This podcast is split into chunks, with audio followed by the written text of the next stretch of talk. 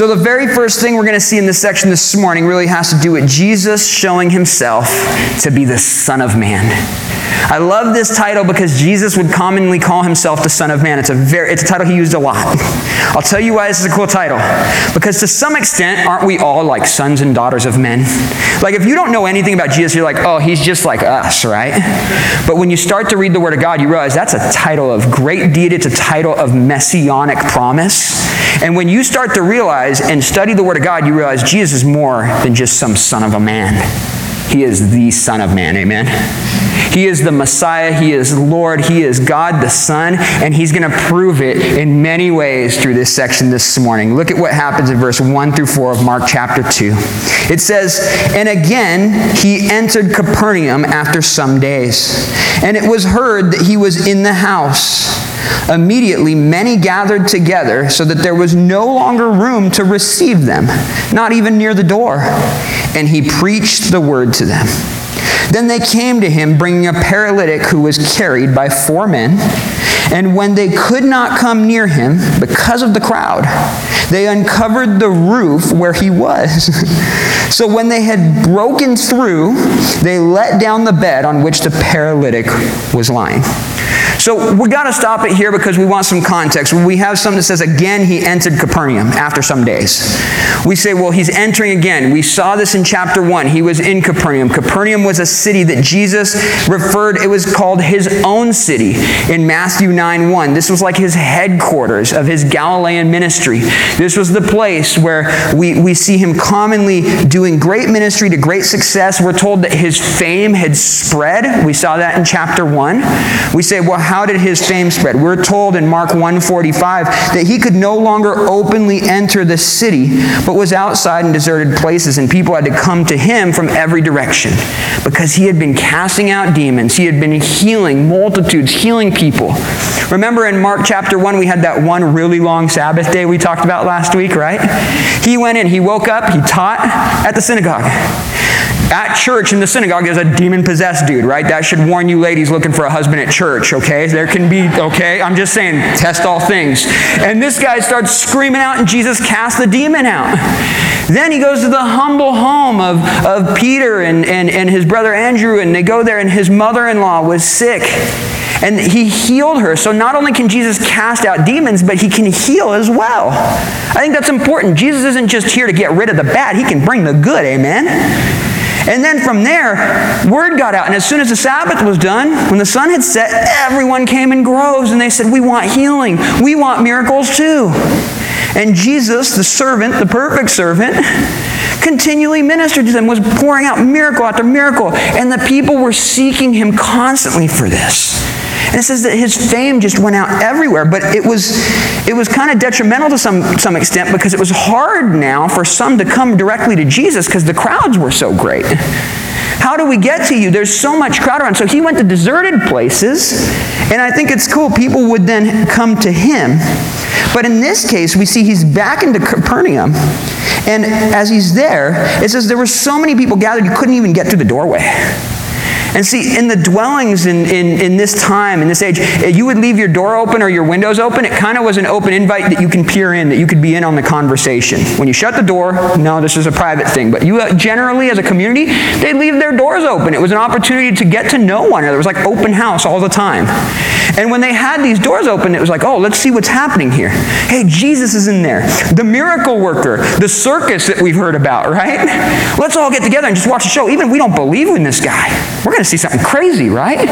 And they're gathered, they're packed out. We're actually told in Luke 5:17 that there were Pharisees and teachers of the law that came from Galilee, Judea, and Jerusalem. We know what these guys thought of Jesus, generally speaking, right? They aren't there because they're seeking faith in Jesus. They're there to give him a hard time. They're there to get in the way of the ministry of Jesus. They're there to say, no, this isn't our Messiah. We know better than this. We're going to ex- explain to you guys why he shouldn't be taking our power. He shouldn't be taking our prestige. And they're crowding out the room. It's making it difficult for people to come in. But you know what's so awesome? Jesus still preaches no matter who's in the room. He goes, I'm going to preach. I'm going to tell you the truth. It says here, he preached the word to them, and that word for preach is laleo. This means to announce or preach the word of God or the doctrine of salvation, which Jesus said was his ministry's purpose in Mark 138. Have you ever thought that Jesus came to be a miracle worker? Jesus came to be the healer of all healers? Don't get me wrong, he healed and he was a miracle worker, but do you know that he came first to preach the gospel of salvation? He said, "My ministry is to preach." And we saw what the message was in Mark 1:15. It was repent and believe in the gospel. Don't let anyone tell you that Jesus never called sinners to repent. It's the first words of Jesus Christ. Amen. This should be a consistent theme of anything we're teaching, anything we're talking about. We as Christians need to be careful because we can start to go back into things in the world. We need to constantly making sure we are living in repentance under the Lord. And so the world definitely needs to hear this. You guys need to stop going after the things of the world. You need to stop trusting yourself. Jesus says, I am here calling you to repent. That means to turn around from the things that you are doing, from the things that you are trusting in, and believe, put your faith in the gospel. The gospel is the good news that the Messiah has arrived and the Messiah is going to come and he's going to make right. He's going to bring justice. He's going to bring truth. But can I tell you what he's going to bring? Peace between man and God. As we put our faith in the completed work of Jesus Christ, his death, his atoning death upon the cross, brings us peace with God the Father. Amen? Nothing else will ever bring you justification before God. Only the completed work of Jesus. And he says, I'm coming to everyone. This is the good news, but you have to repent and trust in me. And so as he says this, as he's preaching, imagine he's preaching and teaching here, and it says that in verse 3, these men came bringing a paralytic, a man that was suffering, we believe, suffering from palsy, according to the language that Luke the physician uses, which was a par- it was basically the paralysis of nerves. So we know he obviously can't walk. We see that in here. But they said this could even mess up the way you, you might be able to, like, unable to speak. You might be unable to use your hands. Like, this is a, a, a terrible form of suffering here. And these guys, they bring him in. And it's incredible because I think these men heard about what Jesus was doing. And they said, Man, we believe that Jesus could heal our friend. And he said, let's put him on that bed. Let's put him on this thing. Again, Luke the physician, it's cool to read his stuff because he uses medical terms. And he's basically describing like a stretcher of sorts. Some people call it a mat. Some people call it a poor man's bed. He refers to it almost like a stretcher. And so they bring him in on this thing and they're carrying him and they say, we got to get him to Jesus. Have, I hope that we're friends like that in the Lord to our friends that don't know Jesus. I hope that we go, man, I don't know what needs to happen, but I know this. We need to get you to Jesus. I don't have the answers, but Jesus will have the answers. Jesus will have the healing. We need to get you to him. But imagine they show up and the door is just crowded out and they go, We can't get him through. We're carrying a stretcher. It's hard enough just to see what's happening in there. And so in these times, they would have a, on the dwelling, on the side of a dwelling, you'd have a staircase. Remember, the climate in Israel is much like Southern California. Many of you guys from there, okay? You would go up on the rooftop and you'd have these cool nights. You could hang out, you could fellowship up there. It was a place, a secondary place where you could be, where you could spend time at. But in this case, they go up the staircase. So if you're wondering, how do you get a guy up on a roof? There's a staircase there. they get up there, and what they start to do, they start uncovering. The word for uncovering is apostegazo in the Greek. This means to take apart. know about you guys, but if I'm teaching right now and this roof starts coming apart and a man on a bed starts getting lowered, wouldn't that be nuts? First of all, I don't know why they'd be doing that with me here, but with Jesus, we'd understand, right? Jesus has the ability to heal. These guys go, we are going to go to the greatest lengths possible. We're going to, nothing is going to keep us from getting our friend to Jesus. Forget the crowds that are, that are trying to fight Jesus and prove him wrong. Forget the crowds that just want to see miracles. We want to bring him to be healed, and we believe that he can. We believe in the testimony and the word of Jesus Christ. He's, we got to get him there.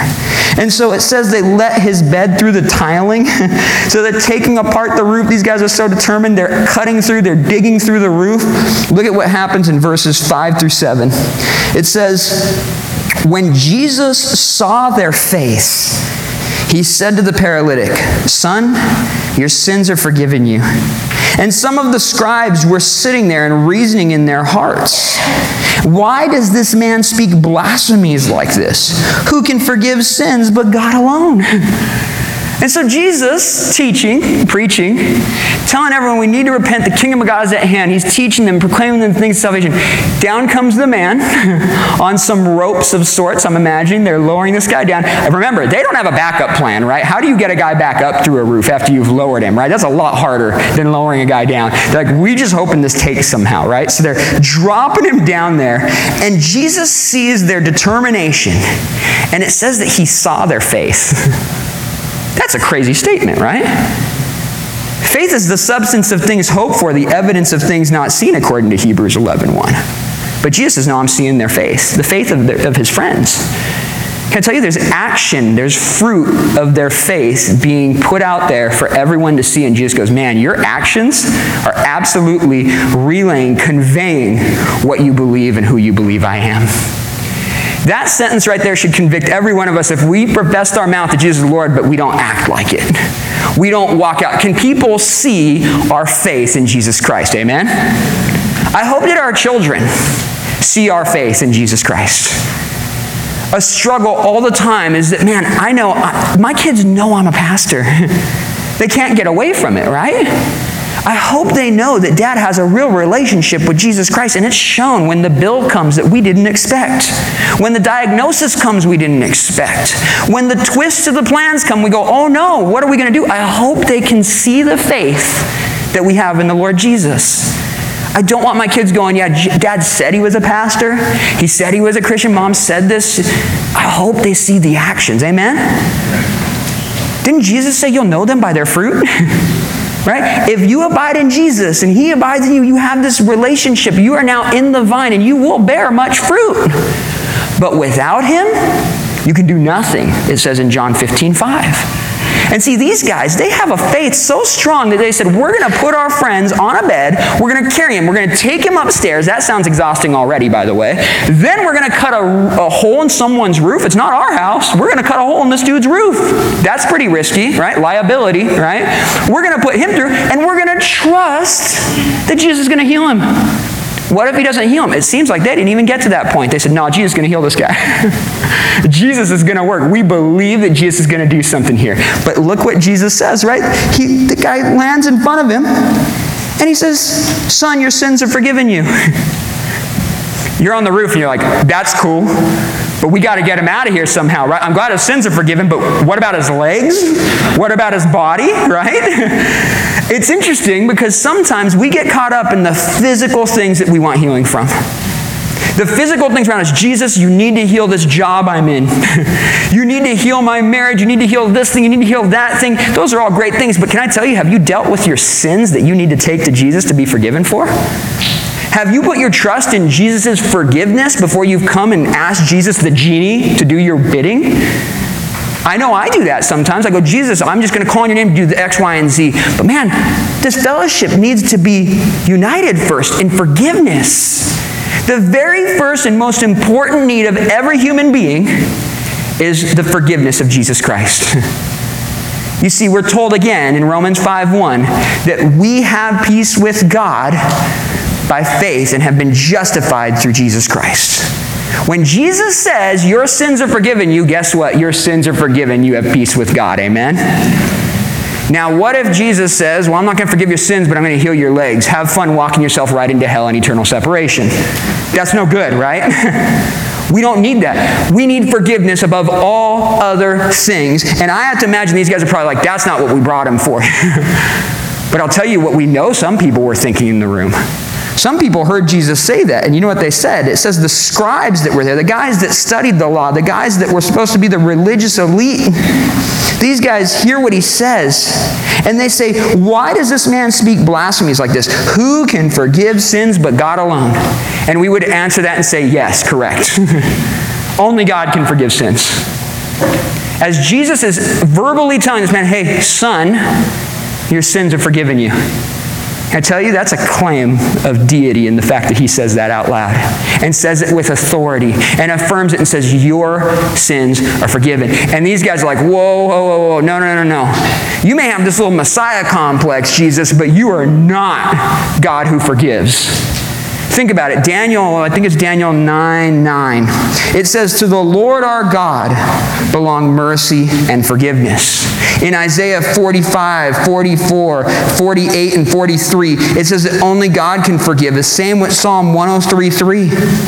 But you see, these guys studied the law and they held on to this idea that God is this God. He, this is the only God. This is who He is. And when Jesus starts giving out forgiveness, the guys that studied the Word of God themselves could not reconcile the fact that the Old Testament, the law, the prophets, all that spoke that man, the Son was coming. And he's going to be God the Son. He's going to be the Son of Man. He is going to be the Lord. He is going to be the one who can give forgiveness. But instead of, of believing upon the word of Jesus, they said, man, this, this guy blasphemes. And I tell you why this is important is because in Mark, we're told in Mark 14, 64, when they bring Jesus to trial in the Jewish trial, one of the things they try to charge Jesus with is blasphemy. They say, oh, we've heard him say blasphemous things. This is one of the, this is like the first instance where we get this rub, where these guys are like, oh, he's, he's a blasphemer. This is the, they're, they're blaspheming the Holy Spirit by saying that Jesus Christ is a blasphemer and a liar.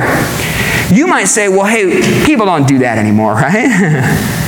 Look, it may not be in the same circumstance, but people that reject Jesus' testimony of being the way, the truth, and the life, no one comes to God the Father except through him, that's blasphemy to say, no, that he's not.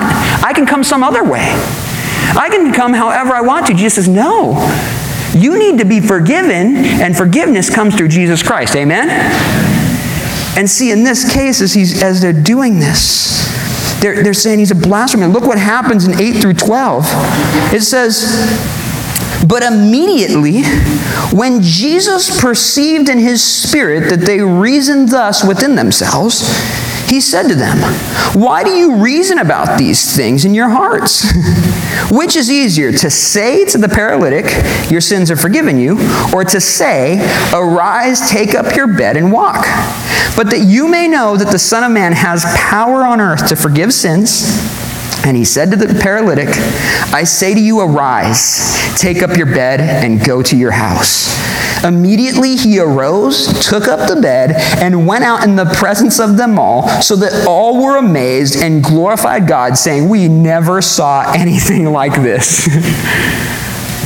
I'm just curious, who's heard this story before? Almost everyone, right? Give yourself a great opportunity here. Wash away the, the idea that you've ever heard the story before, okay? Come in with fresh eyes and go, I didn't expect him to get healed. Do we understand how insane this scene is? a man on, a, on ropes on a bed just got dropped down in front of Jesus who's proclaiming to be the Son of God and forgiving people. And he forgives this guy of his sins out loud. And the people are like, You can't forgive, only God can do that. You know what else only God can do? Heal a paralytic. And he says, okay, you guys are reasoning in your hearts over here, which, by the way, when Jesus starts telling you what you're thinking in your heart, isn't that another sign, right? you're like, guys, I hear what you're thinking. what? That's no good, right? We've already shown he's already cast out demons, he's already done all these things, and still they're insisting on not turning to him. Have you ever been frustrated by the people around you that won't put their faith in Jesus? You're like, oh, if only Jesus would do a miracle for them. No! Sometimes the stubborn heart of man is continually refusing the clear signs that Jesus is Lord. But in the instance where these guys let this man down in front of him, he calls out everyone's, everyone's wickedness in their heart. And in verse 9, he uses a practice that was common in rabbinic debates. It's called a cross question. And the cross question is this He says, All right, you guys are so smart, right? what is easier to say? So he's not asking about what's easier to do. He's saying, What's easier to say? He says, Is it easier to say your sins are forgiven you or to arise and take up your bed and walk? And this is clearly rhetorical because everyone would go, Well, anyone could say sins are forgiven. Couldn't I say anything I want to if there's no tangible evidence? Who knows if it took? If I say, oh, hey, your sins are forgiven you, I don't know if you did business with the Lord. Jesus, though, knows that he can forgive sins. When he proclaims sins to be forgiven, they're forgiven. But those in the room that don't believe, they don't know. They're looking for tangible evidence. Again, faith is the substance of things hoped for, the evidence of things not seen. They're saying, well, okay, he's forgiven by faith, but how do we know you're telling the truth? He says, okay, so it would be harder if I healed this guy, right? that would prove that there is some deity and authority in the things that I'm saying, correct? And everyone would have to say, well, of course. But they're thinking, he's not going to heal the guy. Sure. Okay, sure. Yeah, whatever you say. And it says that he turned to the paralytic. I love this. he says, first of all, I want you guys to know that the Son of Man has power. Power on earth to what? To forgive sins. Jesus was not concerned with proving to everyone that he could heal someone's legs. Can I be clear on that? His concern was not, I'm, gonna, I'm here to be a miracle worker. I'm here to show you that my message and who I am is going to forgive of sins. Amen? When we start talking about all the blessed things Jesus can give you instead of talking about the need to repent and trust in Jesus Christ for forgiveness, we've missed the mark on this. Those things, hey, praise the Lord for the blessings that come in Jesus. Amen? But can I tell you, the very first, most important, miraculous blessing that we receive is the forgiveness of sins and peace with God the Father through Jesus Christ. And right at this moment, he says, I want you to know that I have power. The word for power is exousia.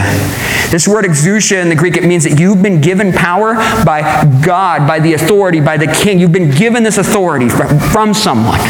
And in this case, when he says, I want you to know that I have power to forgive sins, this is key because his whole message was you need to repent and believe in the gospel that I'm speaking. Well, why should we believe in you? Why should we believe what you're saying? He says, I'm going to prove to you that what I'm saying is absolutely true. And he turns to the paralytic and he says, I say to you, arise and take up your bed and go to your house. this guy is a paralytic. You don't tell a paralytic, hey, why don't you just go ahead and try and get up? Stand up, go try, try, right? Imagine how bad that would be if we took that into our own hands sometimes, right? I have the faith, dude, stand up, and it just didn't work. You, that's a way to destroy your ministry immediately, right? Here, Jesus says, hey, get up and do this. And what's the paralytic do? He hears the word of Jesus, and in faith, he obeys it. a great example to everyone in this room. have you been told through the word of God what you're supposed to do? If you have, then you're now called to obey it in faith because Jesus said it. I don't know what that looks like. It could be you need to forgive others as God has forgiven you. You need to trust that the Lord is not going to leave you nor forsake you. Maybe you need to understand the Lord has created you for a purpose. Maybe you need to understand that Jesus loves you. If He's written this in His Word, you need to receive it in faith and obey it. Amen? This paralytic, if he doesn't obey the Word of Jesus, I'm sorry, he's going to stay in that bed. but when Jesus says it and says, I've forgiven you of your sins, and to prove that I have, I'm going to heal you, get up. That guy gets out of bed. That's a radical statement of faith when he says, I'm going to throw my feet over and stand up, take my bed, and cut, weave through the crowd. The guys on the roof were so relieved, by the way, right? They're like, oh, Lord, my arms were hurting from carrying him, right? He walks out through the door, and everyone, what are they saying? they say, This is amazing. We've never seen anything like this. The word amaze is existimi. It means to be astounded. In Luke 5:26 they said, "We have seen strange things today." These are strange things we've never seen before. And see, often we read this kind of thing and people go, oh, well, Jesus doesn't work like that anymore, right? Can I tell you? First of all, he does still work in things like this. We've seen it.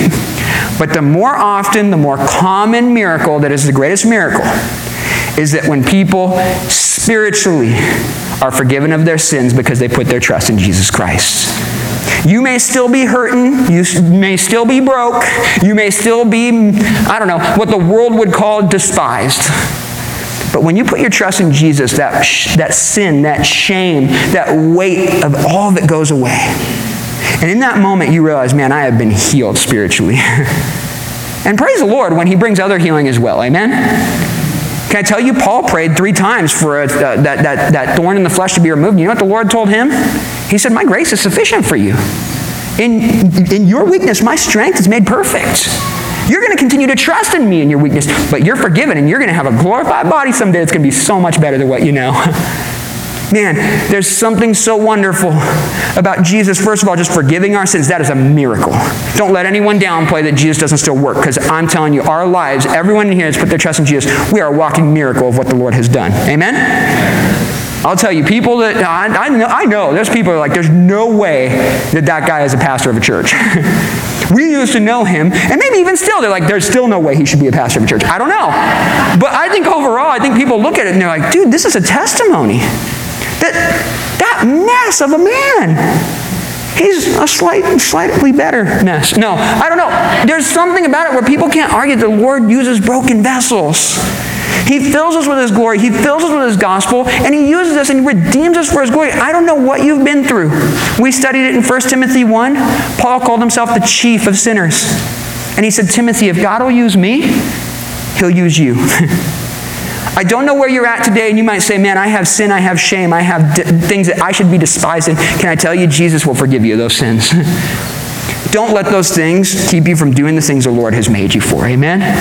He wants to heal you, to use you for his glory. And we're told that Peter said in Acts 10:43, he said, To him all the prophets witness that through his name, speaking of Jesus, whoever believes in him will receive the remission of sins. The greatest miracle that we can receive. Look at 13 through 14. We're going to see Jesus, the great physician. It says, then he went out again by the sea, and all the multitude came to him, and he taught them. As he passed by, he saw Levi, the son of Alphaeus, sitting at the tax office, and he said to him, Follow me. So he arose and followed him. And so we want to start here. We pause it for a second because there's a couple notes in here. I think it's kind of neat. It says that Jesus went out again by the sea. And the multitude came to him, and he taught them. So we're talking about the fact that crowds were following Jesus and it would be difficult. It's funny, I think every church is like, oh man, I just want crowds, man, I want people. There's something about just people checking the box that just want to watch a show or show up. It's like, dude, that can almost be a nuisance to those that really want to grow in Jesus Christ. We want to continue to grow in the Lord. Praise the Lord if you're, hey, if you're here and you're checking a box, stop checking the box and commit your life to Jesus. Amen. I love that the majority of the church, everyone I've spoken to, says, I'm here to go deeper in the Lord, deeper in the Word. And you know what? You come out here week by week, you make sacrifices to get here. Jesus went out to the wilderness, but people still came to him. And I'll tell you, those that desired to seek Jesus and to hear from him, they got to him, and it was a blessing. When they got there, he didn't tell them like, "Oh, cool, like, like, great, good to see you guys." He took time and taught them. He instructed them. The word for taught here is a different word than what it was earlier for preaching. It's didasko. This means to instruct. This means to give wisdom, wise instruction on how to live your life unto the glory of God. You see, Proverbs 8:17 says of this kind of wisdom. It says, I love those who love me, and those who seek me diligently will find me. We're told in Hebrews, those who diligently seek the Lord, right? They're going to come and be blessed as they seek him. He'll be found by us. He went out, but he says, I'll receive anyone that's willing to come to me. And when you come to me, you will receive great wisdom, you will receive great instruction. So it speaks of the remote nature of his ministry. But as he's coming back from teaching, doing what he does, he's coming through Capernaum, he looks over and there's the tax office. Everyone loves tax offices, right? Isn't that just the best place to go and hang out? Don't you love doing business at the tax office? So he comes by here, and remember, this is in the time of Roman, Roman oppression. In the sense, Roman, Rome is in charge in this region. They're in control, and when you're you got to pay your taxes, you know these are going to this is going to Rome. We're giving our money to the people that are oppressors. Man, we are waiting for a Messiah they believe to overthrow Rome so we can get freed from this thing. And you have Matthew, who we know, he's, he's called Levi here. He's called Matthew in Matthew 9 9. We know it's the guy that wrote the Gospel of Matthew here. But he goes by Levi or Matthew, and he's sitting here. We know he's a Jew, he's a Jewish man. And when you worked as a tax collector, man, you were seen as two things a traitor, because you're working for Rome, you're taking your fellow countrymen's money, giving it to Rome, and secondly, you're a thief. Because guess how you made your money as a tax collector? On the overtaxes. you see, the way you got a tax office was you went to like a bidding war, and if you had enough money to get that, win that auction, you got the office, and you were committed to pay Rome the expected minimum tax for that region. But everything above that, you could tax anyone you wanted to, any way you wanted to, and you get to keep it. It's a very lucrative op- kind of occupation, right? Make a lot of bank. You can make a lot of good money, but you were also greatly despised. It's interesting. There's a lot of occupations you can make a lot of good money and get despised these days, right? but we see people go, man, money is the answer. I'm going to get money. Money will fix everything. And it doesn't fix everything. It actually often, a wise prophet once said, more money, more problems, actually. But nah, some of you people know what's up. Okay. No, but seriously, like, we think these things will solve issues and they won't. And then he's despised. You go, man, Matthew, you're probably pretty miserable. You look like you have the things. I mean, you won the, the, the, tax office in Capernaum. Can I tell you, Capernaum was on a trade route that went between Damascus and the Mediterranean. It was probably the most profitable tax office you could have. And he's in here, and Jesus looks in, and I love this. It said in verse 14 that Jesus looked in and he saw Levi. He saw Levi, the son of Alphaeus, not Levi, the tax collector. Oh, that rat, he's stealing from everyone, right? That's not what Jesus saw. Oh, Matthew, Levi, the successful businessman making tons of money, he doesn't need me, right? I'll just keep going. He looked in and saw, man, I see, I see Levi. I see Matthew. I see this man. And what he says, graciously, he comes and he says, Follow me. See, we lose what this means in our common uh, language and, and what this looks like. This is a call to say, I am going to be your rabbi, and you're going to be my disciple. Levi understood at this moment when he's being called, he knew what this calling was. I'm going to continually follow you as my teacher. I'm going to follow you in wherever you may lead me. And when he says, Come follow me, we're told in Luke 5:28 it says that his immediate response he got up and he left it all it says in Luke. He left it all behind. I'll tell you there's been moments where the Lord has called me at times. I remember in the world the Lord called me at times follow me and I didn't do it. I regret, I remember being 18. Okay, all right, I'm talking to the youth group now. Everyone look at me. Youth group, where you at? Whoop, whoop. Give me a whoop, whoop. Where's, where's the youth group? There you go. Thank you. Okay, youth group's here. Youth group. I was 18 years old, a freshman in college, and I went to a chapel on a Wednesday night. And I remember the pastor taught from the section where Jesus raises the woman's daughter. And as he, as he taught, I just remember the Lord convicted me, convicted me. I grew up in church. I grew up in youth group. I grew up in all those things Christian high school, Christian college now. And the Lord was hitting my heart that night saying, You do not trust in me the way you're supposed to. You don't know healing. You don't know forgiveness. You are not living it for reals. You're doing lip service unto me. And I'll tell you, the Lord broke me down. I was crying. I was in tears. I remember hugging the pastor, and the pastor whispered in my ear, he said, You're going to do great things for the Lord. Said, Oh man, this is awesome. Guess what happened like two days later? I went right back into the world. I went right back in the world. I could not deny the fact there was an emotional, heavy experience. The Lord was goading my heart. He was poking my heart, saying, Come to me. And it wasn't, that was in 2006. No, I'm sorry, 2003. I didn't come to the Lord until 2008. I regret five years I fought against the Lord because I thought, man, I got things to do. I'm young. I got friends. I got, I got all these opportunities. I want to chase these things. Can I tell you? You'll always be better off for leaving those things for Jesus. I don't know what your thing is, what you're holding on to that you say, I can't follow Jesus now. Don't despise your youth. Give them to the Lord. He wants your hearts now. Amen? Amen? We as the older people know that time moves quickly, right? we know, man, we regret not doing that sooner. I pray that that would be a, a, a, word for you guys, not in my notes, but given, I believe, from the Lord to you guys. Amen? Up there? Amen. Awesome. Thank you. Okay. When we see this here, Levi leaves it all to follow him, and it says in verse 15, it says, Now it happened as he was dining in Levi's house that many tax collectors and sinners also sat together with Jesus and his disciples. For there were many, and they followed him. And when the scribes and Pharisees saw him eating with tax collectors and sinners, they said to his disciples, How is it that he eats and drinks with tax collectors and sinners? When Jesus heard it, he said to them, Those who are well have no need of a physician, but those who are sick. I did not come to call the righteous, but sinners to repentance. this is an incredible, incredible, I just profound statement to what these guys are asking. You see, let's say, what is happening here? Why is Jesus here hanging out with Levi at this party, right? First of all, we're told actually in Luke 5.29 that Matthew threw this party in Jesus' honor. So he says, I'm going to have a party for Jesus. and as I have this party, you know I'm going to do? I'm going to invite all of my fellow tax collectors and sinners. the word for sinners in the Greek, it's a cool word. It's hamartolos. It means heathens. These are just people that don't believe in the Lord. They don't believe in Christ. They don't believe in the God of Israel. At least they're not walking in it. And he says, I'm going to get all these people together, and we're going to hang out, and we're going to have a dinner with Jesus. I couldn't help but think about when my wife and I were first married. It was 2009, 2010, right around that time. I had only been walking the Lord for a couple years. I still don't know how she married me or why, but praise the Lord for that. My wife has been walking with the Lord since she was a child and has been consistent in it. I was this new clunky Christian. And we come to the Lord and we're married and it was like, man, I have all these unsaved friends that were into all the same things I used to be into, all the things that I did. And I said, how do I reach them? They don't want to go to church. That's not palatable for them right now. And we said, you know what we'll do? It's funny. We started a thing called Monday Night Eating Club, right? Who doesn't like to eat at a thing called Monday Night Eating Club, right? That sounds awesome.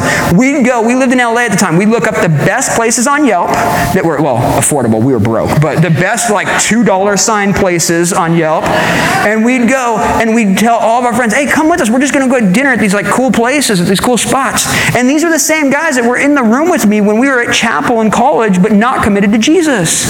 These are the same guys that went with me when we tour as a band and get into all kinds of garbage. They were with us. But now, they're like, I don't know, James is crazy. He lost his mind. I think he got a bad batch or something, right? He's like following Jesus now.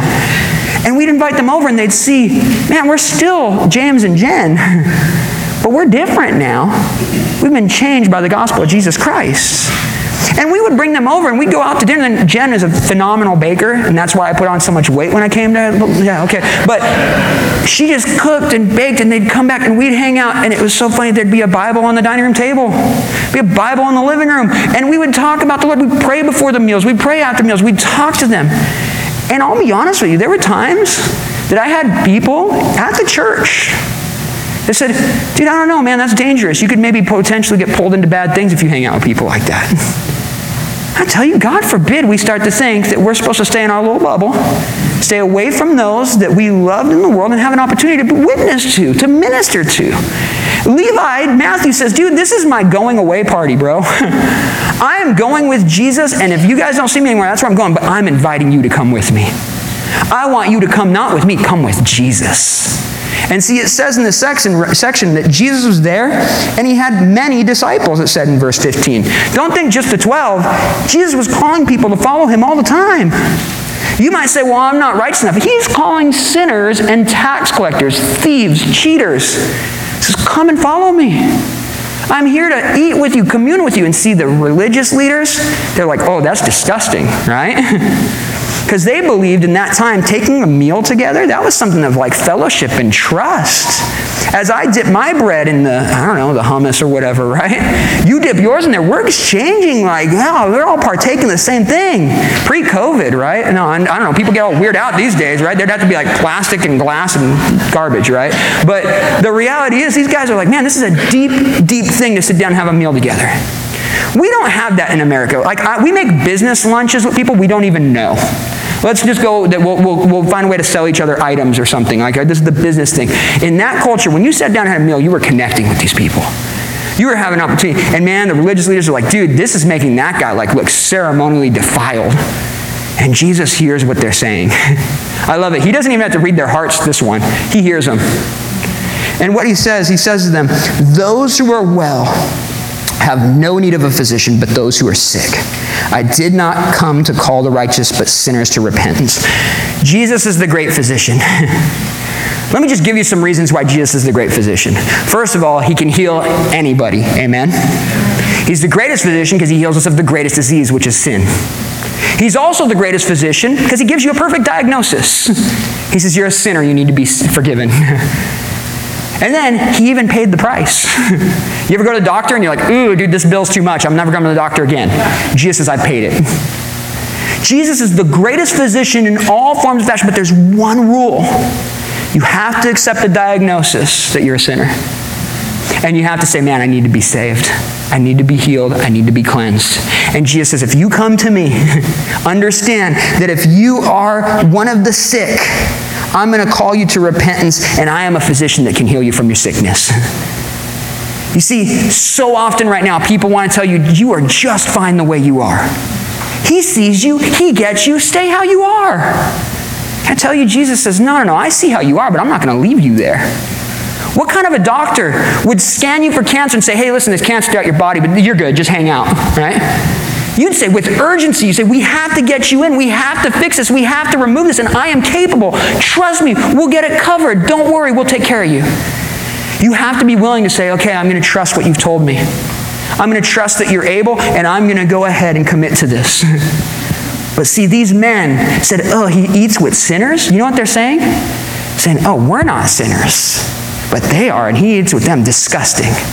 We're above that. See, in Matthew's account, I believe it's Matthew's account, Jesus also quoted them Hosea 6 6. He says, Have you guys not read, which is the greatest clapback ever when Jesus talks to religious leaders, right? He's like, Have you not read the Bible, by the way? He's like, Have you not read Hosea 6 6? It says, I desire mercy and not sacrifice and the knowledge of God more than burnt offerings. You are using religion thinking you are so upright because you have religious, ritualistic practices that you have set by man. He says you are absolutely missing the knowledge of God. You're missing the mercy that the Lord desires to pour out upon you. And see, this is the reality. He says, I have come to, to save the sick.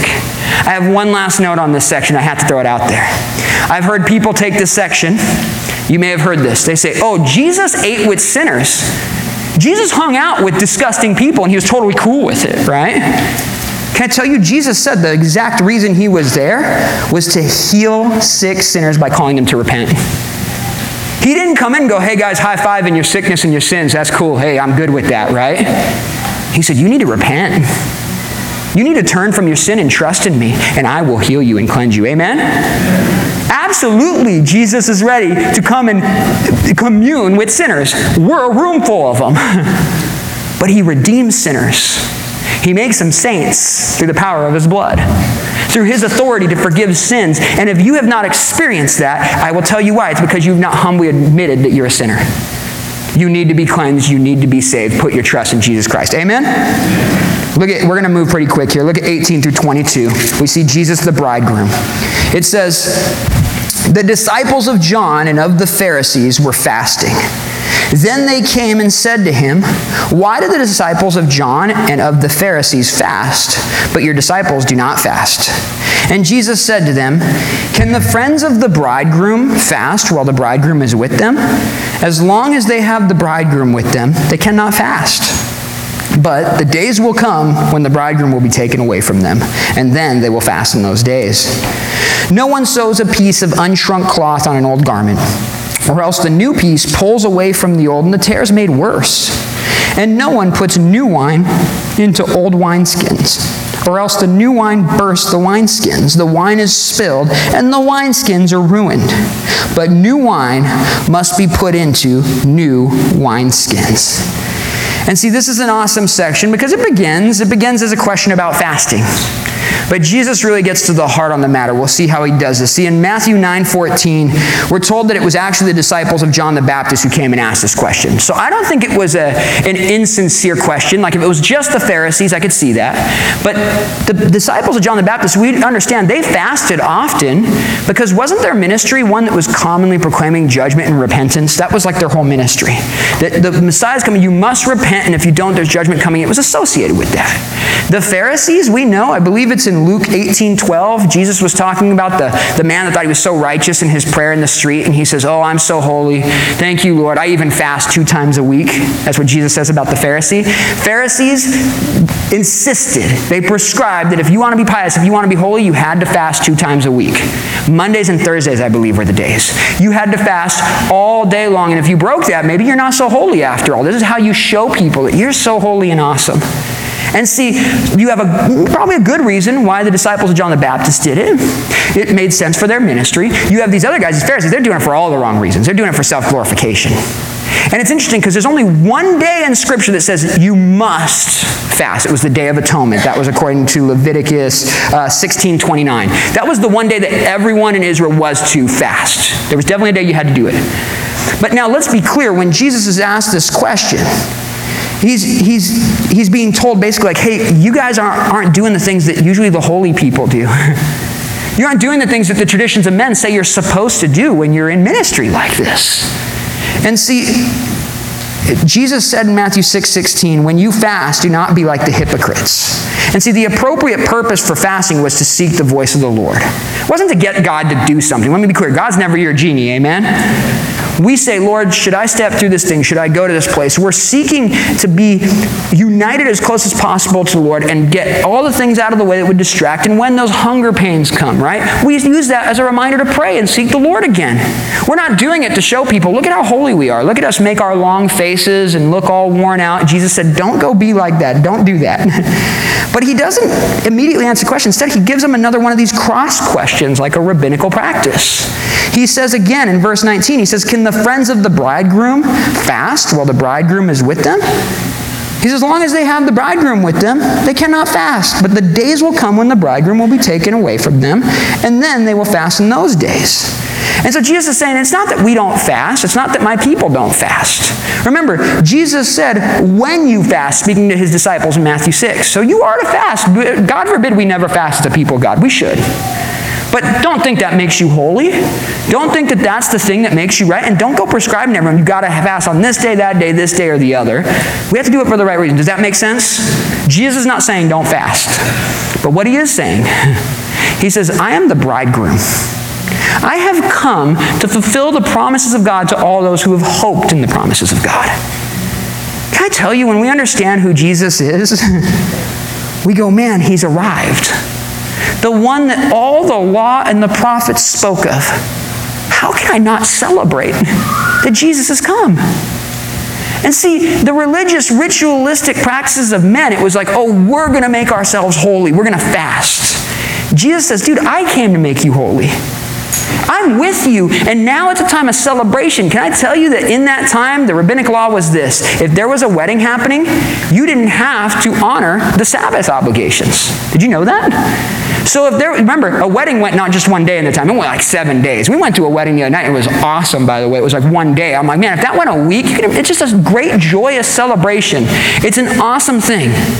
And see, in their time, they said if it happens to be that the Sabbath winds up or some kind of sabbatical rule is going to take away from the joy of celebrating the marriage, the arrival of the bridegroom, then no, we don't have to observe it for right now because joy is more important than religious obligation in those moments.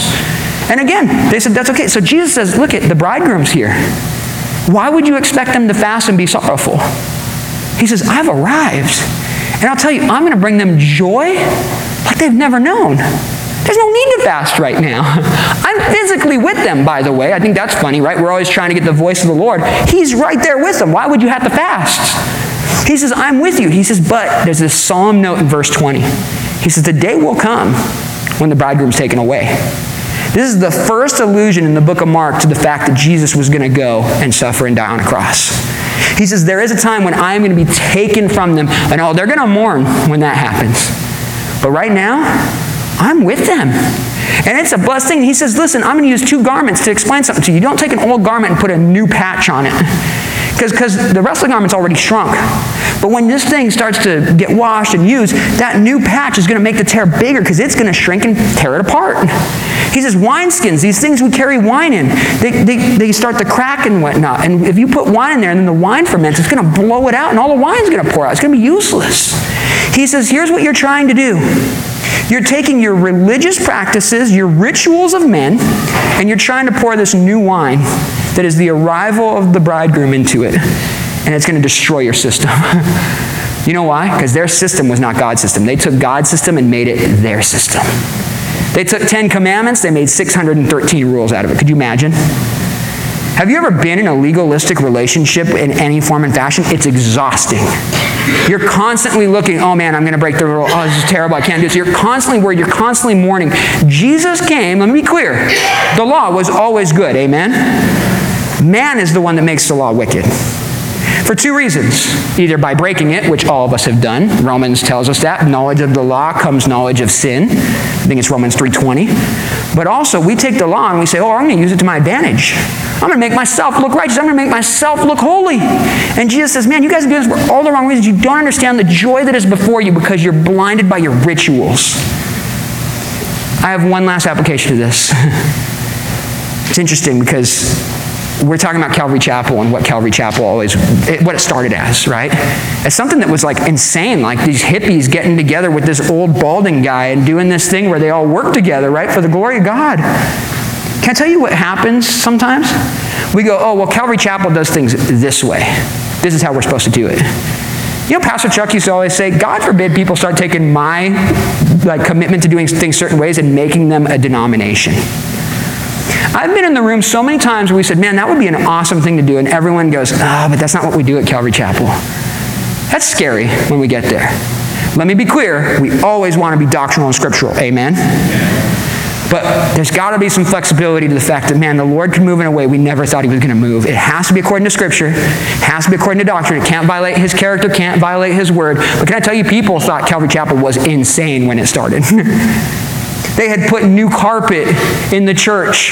And these hippies came. You guys know the story, right? They came in barefoot. I don't know if this is in the movie. I haven't seen it yet. They come in. Okay, thank you. Go watch the movie, I guess. It'd be better than how I'm telling it. But the hippies come in barefoot. And the old people in the church are like, dude, are you crazy? That's new carpet. He's like, look at, I'll rip the carpet out before I kick these people out of here. The systems of man that you think are so cute and holy, man, if they're not directly from God, you've messed it up. And look, he gives one more explanation. Look at 23 to 28. It says, now it happened that he went through the grain fields on the Sabbath. And as they went, his disciples began to pluck the heads of grain. And the Pharisees said to him, Look, why do they do what is not lawful on the Sabbath? But he said to them, Have you never read what David did when he was in need and hungry, he and those with him? How he went into the house of God in the days of Abiathar, the high priest, and ate the showbread, which is not lawful to eat except for the priests, and also gave some to those who were with him. And he said to them, The Sabbath was made for man, and not man for the Sabbath. Therefore, the Son of Man is also the Lord of the Sabbath. That's a huge statement, by the way, at the end there. Let's talk about what's happening. Jesus has this experience that Mark talks about and says they came to him about fasting. And they said, You have to do it the way we say we do it. And Jesus says, Dude, you're trying, you you messed this whole thing up. And this movement of the Lord is going to burst that system you're trying to apply here. Then his disciples and Jesus, they're going through the grain fields on the Sabbath. Now, we have to assume they're, they're, they're not doing work, they're not doing excessive things. We're told that in the grain fields, you are allowed, I believe it's in, let me give you the verse reference. It is in Deuteronomy 23 25. You were permitted to pluck grain by hand if it was standing in a field. You couldn't go get a sickle and cut it down and rob your neighbor, right? You couldn't go, cool, I'm good for the harvest now, right? You could take a little bit if you were hungry. The idea was you're going to take enough to feed yourself. Praise the Lord for his provision. You're allowed to do that. And see, the Pharisees, they would know that, but what they also had in mind here was Exodus 34 21. It says, Six days you shall work, but on the seventh day you shall rest. In plowing time and in harvest you shall rest. See, here they said, okay, yeah, you can go get things out of the field maybe, but right now, you know what you guys are technically doing? Not only are you taking things, you're doing harvesting because you're pulling it out. You're going to go ahead, what's the term here? You're going to reap it, you're going to thresh it, you're going to winnow it, and you're preparing it to eat it. That's too much work. You're sinning like four times every time you take a head of grain. Imagine Jesus, the sinless one, the holy one of God. Like he doesn't know the rules that God has made. And these guys are like, oh man, his disciples are doing this, and he's not checking his disciples, he's not telling them. And I love it again. The greatest clap back, okay? He says, Have you never read? Again, I love when Jesus does this. you want to come to me with your traditions of men. You've made your 613 rules, and one of them is like, oh, for sure, this thing that, again, Deuteronomy 23 25 said was permitted. You as men said, oh, no, we've decided that's not allowed anymore. You're God now. You're just choosing what's allowed to be done, and what's not. He says, I'm going to tell you something. I'm going to give you scripture to show why we're allowed to do this. This is what we're talking about when we say we want to do everything rooted in Scripture, in doctrine. Not according to our opinions or some other person's opinions, but according to the Word of God. Amen? Jesus did this. And what he does is he references 1 Samuel 21, 1 through 6. And he's talking about this time when David, who was, who was the anointed king, by the way, but was despised and rejected by men, Saul was trying to kill him, chase him down. He goes out with his men that are committed to him. I got to think there's a parallel between Jesus and his disciples.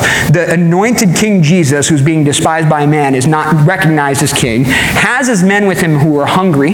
And David and his men, they go into the place where the priests were Abiathar and Ahimelech, according to 1 Samuel 21. And all that's there, according to 1 Samuel 21 6, it says that the priests had holy bread there.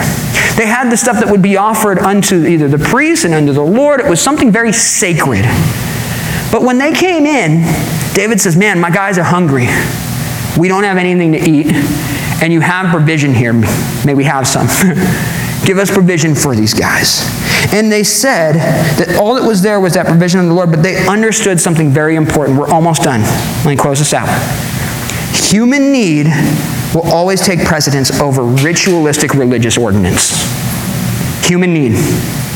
This is important because we get in such a rhythm of this is church, this is my church service. I'm going to go to church, I'm going to come in, I'm going to get my donut and coffee, I'm going to sit in the pew, I'm going to listen to the guy, the crazy guy on stage, and I'm going to leave and go home and come back a week from now. Can I tell you, there's so much human need around you that often we go, oh, but that's the world, man, they're sick. I don't want to get involved with that. Oh, no, that, that's, that's not for me. That's for someone else. Can I tell you, when we start going, no, they just need to show up at church. Let the pastor talk to them for an hour. Can I tell you, that's cool, bring them to church, praise the Lord. But the reality is, when we start thinking that our rules, when we go, man, we just got new carpet in here, don't let those sick people in our room. No, let them in because we have the answer. That is Jesus Christ, amen? Someone said, like the idea of if you're driving down the road here to come to church and someone, uh, you see a mother and her children stranded by her car, don't be like, oh, dude, I got to get to church, man. That stinks for her, but I got to get to church. I'll see if she's here when I get there. Dude, what is the whole point of going to church? So that we would know what's right to do before God and before men. We will never be upset with you if you're late because you stopped to help someone. That's human need. what a testimony, amen? But we get in our rhythm, we're like, oh, but I got to be at church, man. I got to get there, got to be there. That's a good thing. I get it. But in this case, these men were thinking, no, I'd rather your disciples fell over dead in the field instead of break our traditions. And Jesus says, You don't understand the Bible. You don't understand the things that you claim that you know. He says, You're neglecting clear human need in the name of religious, ritualistic observance. You've absolutely missed God's heart on the matter. God forbid we become a church that is just about this is how we do what we do because we do it this way. Again, by scripture, by doctrine, but being open to man, what is the Lord doing? How is the Lord calling us to witness and reach the lost? How is the Lord calling us to be flexible and have a heart like His? Amen? Look at 27. Again, 27, 28, the way this wraps up is this profound statement. Jesus said, The Sabbath was made for man, and not man for the Sabbath. This is awesome because the point of the Sabbath was yes, you were to rest. But do you know what you were resting in? The fact that the Lord is good, that He is holy, that He has provided so well. We're following His example of rest from the seventh day. Did God need to rest? He did not. But He did so for us to learn that rest is a good thing. But you know how scary it is when we start to take what was prescribed by God to be restful and refreshing and glorifying Him and make it about us and burdensome and exhausting? That's not God's heart on it, amen? This should not be a place we come to. I'm talking about church now. Shouldn't be a place where we go, oh gosh, I have to go again, man. Sunday morning. That guy's probably going to talk for like an hour, by the way, right? This thing is going to be so long, drawn out. Can we just get out of here? I got reservations at Texas Roadhouse or something, right? Like, they even do reservations at Texas Roadhouse. You know what I mean. But it's, you guys are thinking, I got to get there, check the box, and get out. Man, I hope you understand how refreshing and what a blessing it is to be here with God's people. I hope you understand the goodness it is that we have His Word of God to crack it open to get it, and man, we are blessed by it. And if anyone is on you about making this a ritualistic thing where you better be here every Sunday, you're not really a Christian, I'll tell you, that's not of the Lord. I want you here, but when there's someone broken down on the side of the road, man, pray for the Lord to lead you, amen? When there's someone at work that says, man, I really need to meet with someone for coffee on Wednesday night, you're like, dude, I was going to go to a prayer and worship night, though. Guess what? Seek the Lord. And if that's the time to meet with Him, meet with Him. Amen? Look for those opportunities to take what you've been given and uphold the heart of God and do it rightly. Don't start to make it a trip. Oh, I can't meet with you because I'm holy and got to get to church. I'm so you don't understand until you're on my level. Then maybe we could talk. Come meet me at church or something. That's cool. Invite people to church. Again, I hope you hear me. Do you guys track with me on this? Bring people in, but don't push people out. Make sure we have the heart of the Lord to say, Come and call them to repentance, but to care for them, to love them. And I love this last verse. Again, this is where we're done. It says, The Son of Man is also the Lord of the Sabbath. we say that is a wild statement. Jesus just called himself the master of the Sabbath day. That it would absolutely be blasphemous if he's not God the Son. He says, The Son of Man, the Messiah, the one that's come from God, he is in charge of this whole thing. You're going to come to me and tell me that I'm breaking the very rules I'm the master of. You're so blind to the one who stands before you and invites you in to know the true Sabbath. And see, here's the other thing. Not only is he the one that has the authority to set the rules, Jesus is the Lord of the Sabbath because he is going to fulfill what the Sabbath always pointed to rest. The book of Hebrews talks about this. We no longer have to go in and suffer with sacrifice after sacrifice after sacrifice, trying to uh, attain or sustain some kind of righteousness in ourselves. Jesus went to bear the sins of many once. His body was offered one time to complete the work, and now we can rest in the work of Jesus. Amen? If you're saying that you rest in Jesus, but you are caught up in all the traditions and rituals of man, can I tell you it's time to repent? Put your trust in Jesus alone. Praise the Lord for His word, for His guidance on what is right and what is true, but don't go tweaking them, making them your rules. Don't make them where, oh, I think this actually means this. Walk by Scripture, walk by truth, but there should be a joy in the fact that the bridegroom has come. Amen. God forbid we're a miserable people. I've found that legalism and misery go together really well.